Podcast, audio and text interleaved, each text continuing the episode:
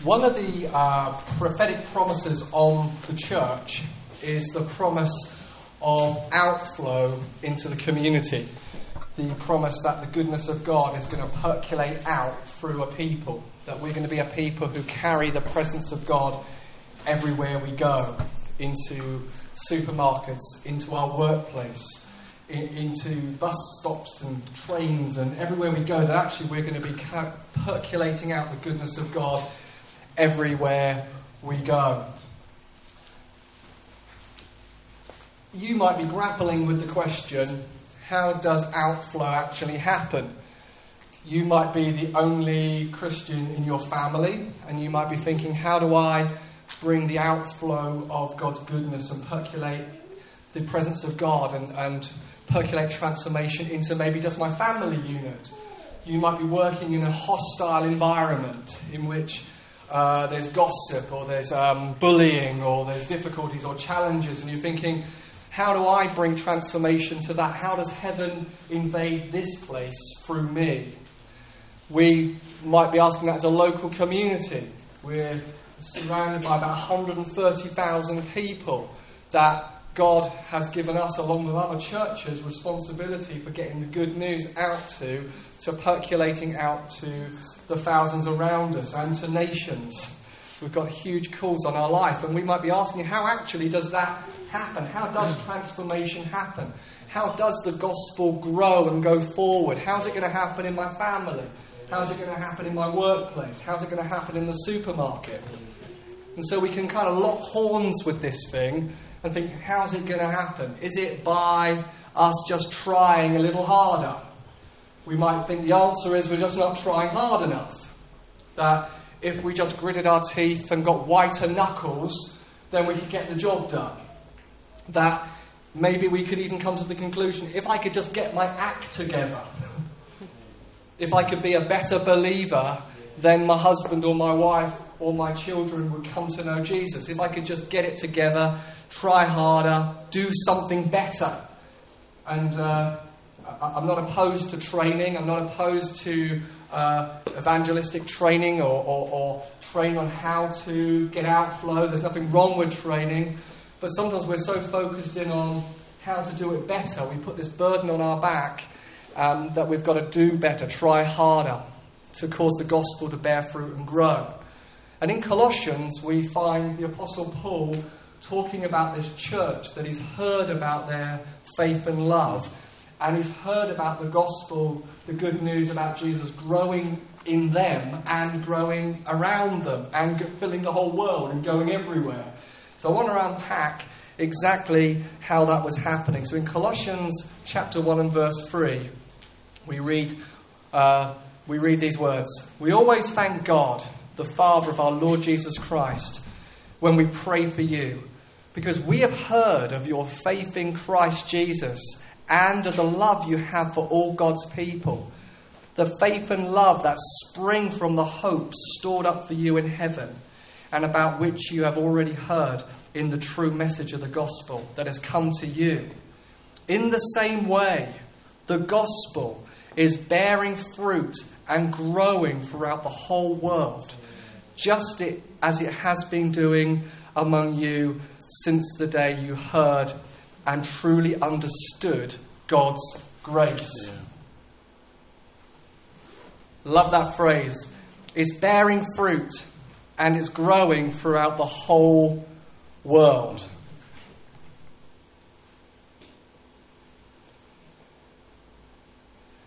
Jesus hasn't gone out of fashion. Amen.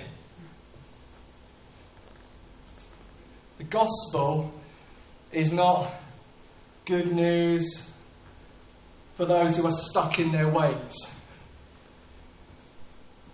who are uninformed, that we're all much more sophisticated now than we used to be. Paul says the gospel is growing throughout the whole world, just as it has been doing among you since the day you heard it and truly understood God's grace. The gospel is exploding right now around the world. Amen. whole nations are being impacted by the reality that Jesus Christ is alive. Mm. One of my favourite missionary stories is Heidi Baker in Mozambique, who enters a village and says, Bring me the deaf. And then the deaf, the blind get healed. Now she says, I'm going to tell you about the one who healed you. I'm going to tell you about the one who freed you.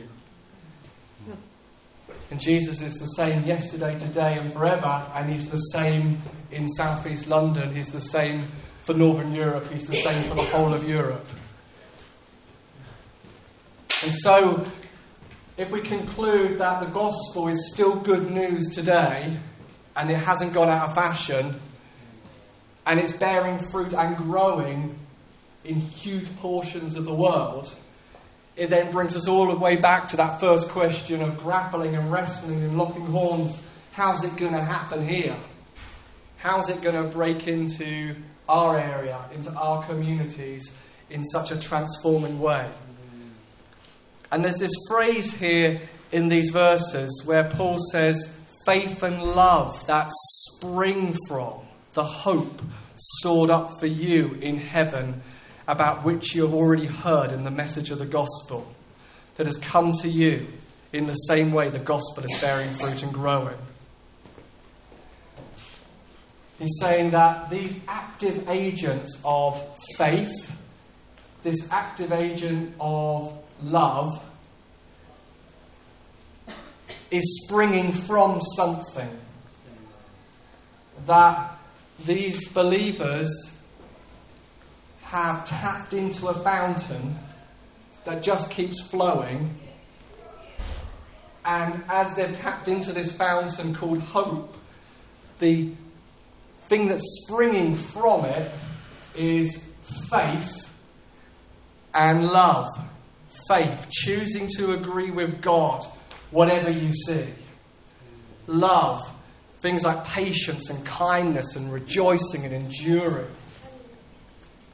love for all the saints, love for the community. So Paul is saying, I've heard about it, that this hope that you've tapped into has caused me to hear about it. It's visible, it's recognizable, it's doing something. It's affected you, it's affected your love for the church, and it's affected your love for the community. And now this gospel is bearing fruit and growing through the whole world. And could we say that it's all coming back to they've tapped into the fountain called hope? Amen. Yeah. Amen. The good news is getting larger, and the good news is getting stronger as people have, as it were, drilled into this resource called hope. And that what's springing out and manifesting then is faith and love. And so, in answer to the question, it's not about trying harder. It's not about doing something better. It's not about having white knuckles and gritted teeth.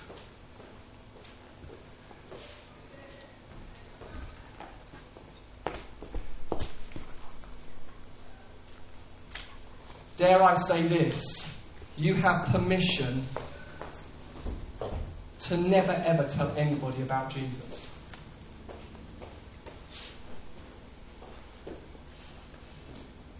You are completely off the hook.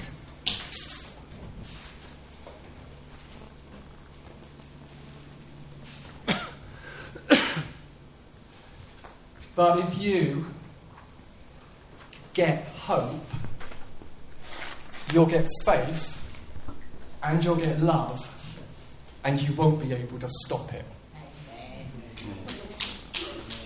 I don't want you to try harder. I'm not interested in gritted teeth and white knuckles. I'm not interested in feeling guilty. Didn't share the gospel, Mister. I don't. We don't care about creating a culture of guilt. Mm you're off the hook. That's good. You, you keep him to yourself. But if you get hope, faith and love will spring from it.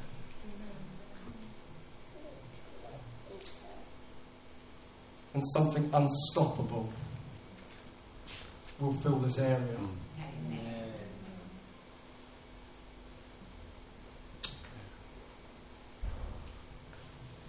Gotta get, someone says, the monkey off your back, chittering and chattering. Didn't do it well enough, didn't say what I should have said, didn't grab the opportunity, wasn't as bold as I could have been, didn't go as far as I wish I had. Get it off. God's not interested. He doesn't motivate that way. It's not God. So if we lack overflow, the solution is always hope. And what is hope? It's the confident expectation that good is coming. We live in a world characterized by hopelessness. It's not going to change. It's not going to get better. Things are going downhill. It's just getting more violent. There are more troubles, more problems, more poverty, more sickness, and there's no solutions. Chuck a person of hope into that. Genuine hope. Not coming up with the right answer, but a person who has confident expectation because they've been arrested by another reality because they've been with one who has all hope, the God of all hope. Faith and love that spring from the hope stored up for you in heaven. And hope isn't just about when I die. It's not just about right down here, there's not much going on and it's not that good and but one day in the by and by, there's a hope stored for me. I've got a hope. And so I'm just going to try and get through with the skin of my teeth and, and one day I'm going to escape this place and come to the place where it's hope and where there's full of hope. You don't have to postpone hope to another day.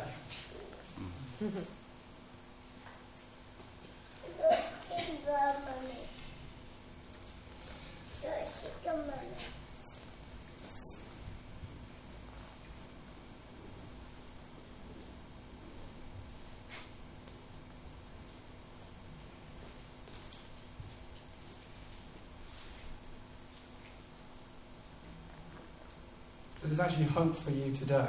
Mm-hmm. Amen. Yeah. Because escapism does this to the church. It says, one day you're going to get off this rock and you're going to be with God and it'll all be okay. But right now, just keep yourself to yourself and huddle in your bunker. Because if you ever come out of your bunker, you might be contaminated by the dark, dirty world out there, and then maybe you won't make it and you won't escape to the place of hope. And Paul is saying this message is bearing fruit and growing throughout the whole world. Yeah. That hope grows in the heart and then it springs out into faith and love. Yes, so, how do I get hope? I've Got to get with the one who's the God of all hope. I've got to get to a place where the perspective of God and the perspective of heaven becomes my perspective. It's the God of all hope. You have permission to be hopeless about any situation that God is hopeless about. Hmm. If you can come to God and say, X, Y, and Z is going on in my life, and He says, I know I'm the God of all hope, but I think you've just brought up to me the very thing that I'm hopeless about. It's never going to happen. He's never ever hopeless about anything. He's never hopeless about any situation. Yeah. He's not hopeless about any nation. He's not hopeless about any local church. He's not hopeful, hopeless about any individual. individual. He is always the God of hope. Yeah. And when you get into His presence and you get around Him, He'll speak His hope to you. He is full of hope about you. He is so full of hope about you. He's not hopeless about you at all. So, hope is a person. Hope springs up in the enjoyment of God. The good news, the gospel, is a person. It's the good news about who He is. It's the good news about His nature. It's the good news about He always wanted us. It's the good news about a good Father who brings us home. It's the good news about a God who, like in Luke 15 with the prodigal son, sees us coming back after squandering and foolishness and welcomes us back. It's the good news as well about the elder brother of Luke 15 who's religious and uptight and says he's always slaved and says, No, you're always with me and all I have is yours. It's the good news for the person who finds themselves in the deep, dark despair of sin. And it's the good news for the person who finds himself in the deep, dark despair of religion and trying to do it well. That's the good news of our God. That's the good news of the gospel. He is a person you can know. He's a person who we can know so deeply that we can say, I just can't get enough of your love. I've got to be with you. I've got to feel your touch. I've got to open the Bible and feel it burn. I've got to see these words jump off the page and know they're a love letter to me. It's the good news of the gospel. Do not settle for formulaic religion, treadmill Christianity, trying and striving to become who you already are, as I read in a quote this week. You're already the beloved. Hmm. what the gospel brings you into, makes you a clean son, saint, beloved.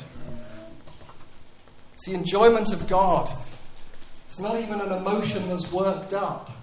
It's a reality, a, a reality that comes to us, objective truth that comes to us, that we experience and enjoy on a subjective level. It, but it starts as an objective reality. He's the God of all hope. It's who He is. He's the God who can come to an Abraham and a Sarah and say, You will have the stars will become your offspring. There will, your offspring will be more numerous than the stars, more numerous than the grains of sand on the beach. He's the God who can have such hope and such power that he can speak into an impossible situation of this couple. He's nearly dead. Abraham, her womb is as good as dead. And God says, No, you're going to have a son. There's going to come a promise. You're going to receive it by grace. It's not going to be something you worked for. In hope, against all hope, Abraham believed God, considering him is faithful and is able to do what he had promised. He's the God who can lead Israel out of Egypt and bring them to the Red Sea with Egypt chasing after them to pursue them, to bring them in. There's no way forward and there's no way back. And God says to Moses, Why are you calling out to me for? He raises his staff, he makes a way where there is no way. And the Red Sea parts and they walk through as if it's on dry land. He's the God of Jericho, where Joshua is faced to a city walled up to heaven, fortified. And God says, March around it for seven days, don't talk. Because the last time you chatted amongst yourself, we had to walk around the desert for 40 years. So no talking. Keep it to yourself, any unbelief. Walk around, then you blow your trumpets, and then the city came down. It's the God of David who faces Goliath with just a slingshot with just what he has. He's learned to do this against the lion and the bear. Now he's faced with this tall, seven foot odd man who is mocking the people of God. And David says, Your head is coming off. Why? Because he's been around the God of all hope. He knows there's a way. He's the God of Ezekiel when Ezekiel walks into the valley of dry bones. And, and, and, and God says, Can these bones live? And Ezekiel says, Only you know, Lord. And then God says, No, you speak to the bones. You speak to the bones. You prophesy to the bones. He says, Breath of the breath of God. He prophesies, he speaks, and they come together. See, somebody has to have hope.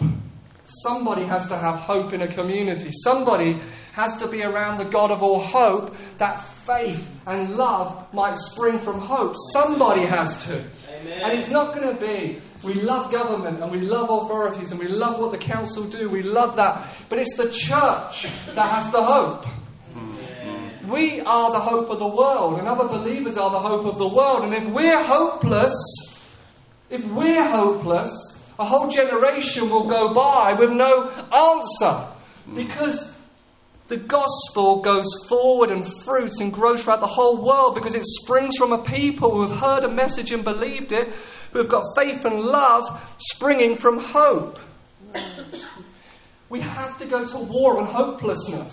Amen. Not, not just because it destroys us and our own personal enjoyment of God, but we owe it to the world to be those who, when they meet us, they have an encounter with the God of all hope. That they look into our eyes and they see that we believe it. They've got to look into our eyes and not just see we have the right answers, That's right. But that we've been around somebody who's filled us with hope. So that when we go up to the people in the street and say, I know Jesus, he can heal that, they look into our eyes and they're confronted with a person who has unreasonable optimism. and then they look into us and think, I don't get you. Either you're mental or crazy, or you are honestly telling the truth. That's what the community, the world is waiting for.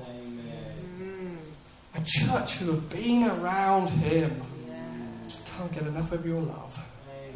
I'm so in love. I'm so personally known by you.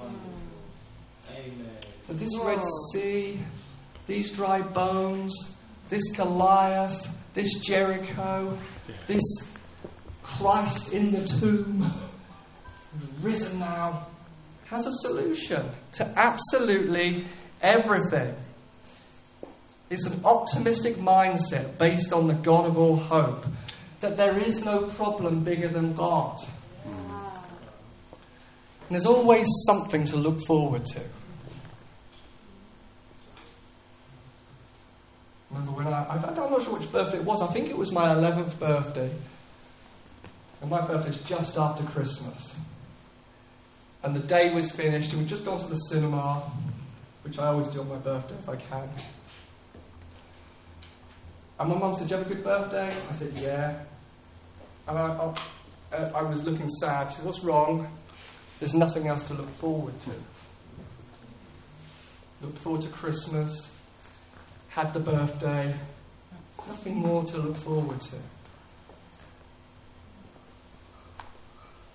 But with Him, you get a taste, and then there's more, and then there's more, and then there's more. And you climb one mountain, and you think, wow, God, we've climbed that mountain together. And he says, Oh, did you not see there's a range of other possibilities and opportunities? There was always something to look forward to. Not just the one day we're going to be with him face to face and see him as he is, but the now, by faith, beholding him. Maybe for a glass dimly, maybe also frustratingly, when you're with him and then you step back and you want that to that experience to go with you. And I guess there's more and more that can go with us more and more. But there's always a sense here that we want more. And there's always something to look forward to. And so, hope, in conclusion, hope is not the result of favourable circumstances. Hope is the sword that brings transformation to circumstances. So we don't postpone hope until we see. We, by faith, faith, by faith, we behold already what hope ignites in our heart.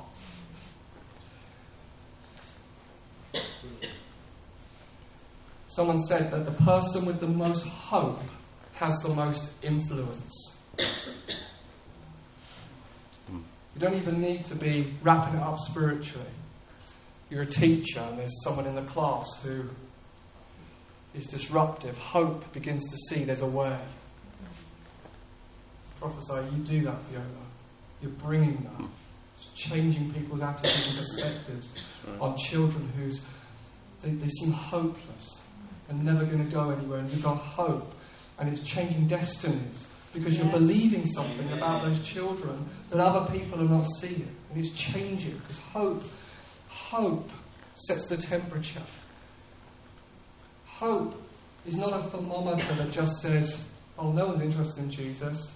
Hope is the thermostat that says, no, we're putting the temperature right up to 30 because Jesus is the hope of nations. Everybody wants a Saviour like Jesus. I met him when I was 18. Never regret it. Never regret it. Never known anybody who's met Jesus and said, oh, I wish you'd not told me about him. I've never met that person. I've never met a person who's met Jesus and says, Oh, that was the worst day of my life. I wish you'd never told me about him. Mm.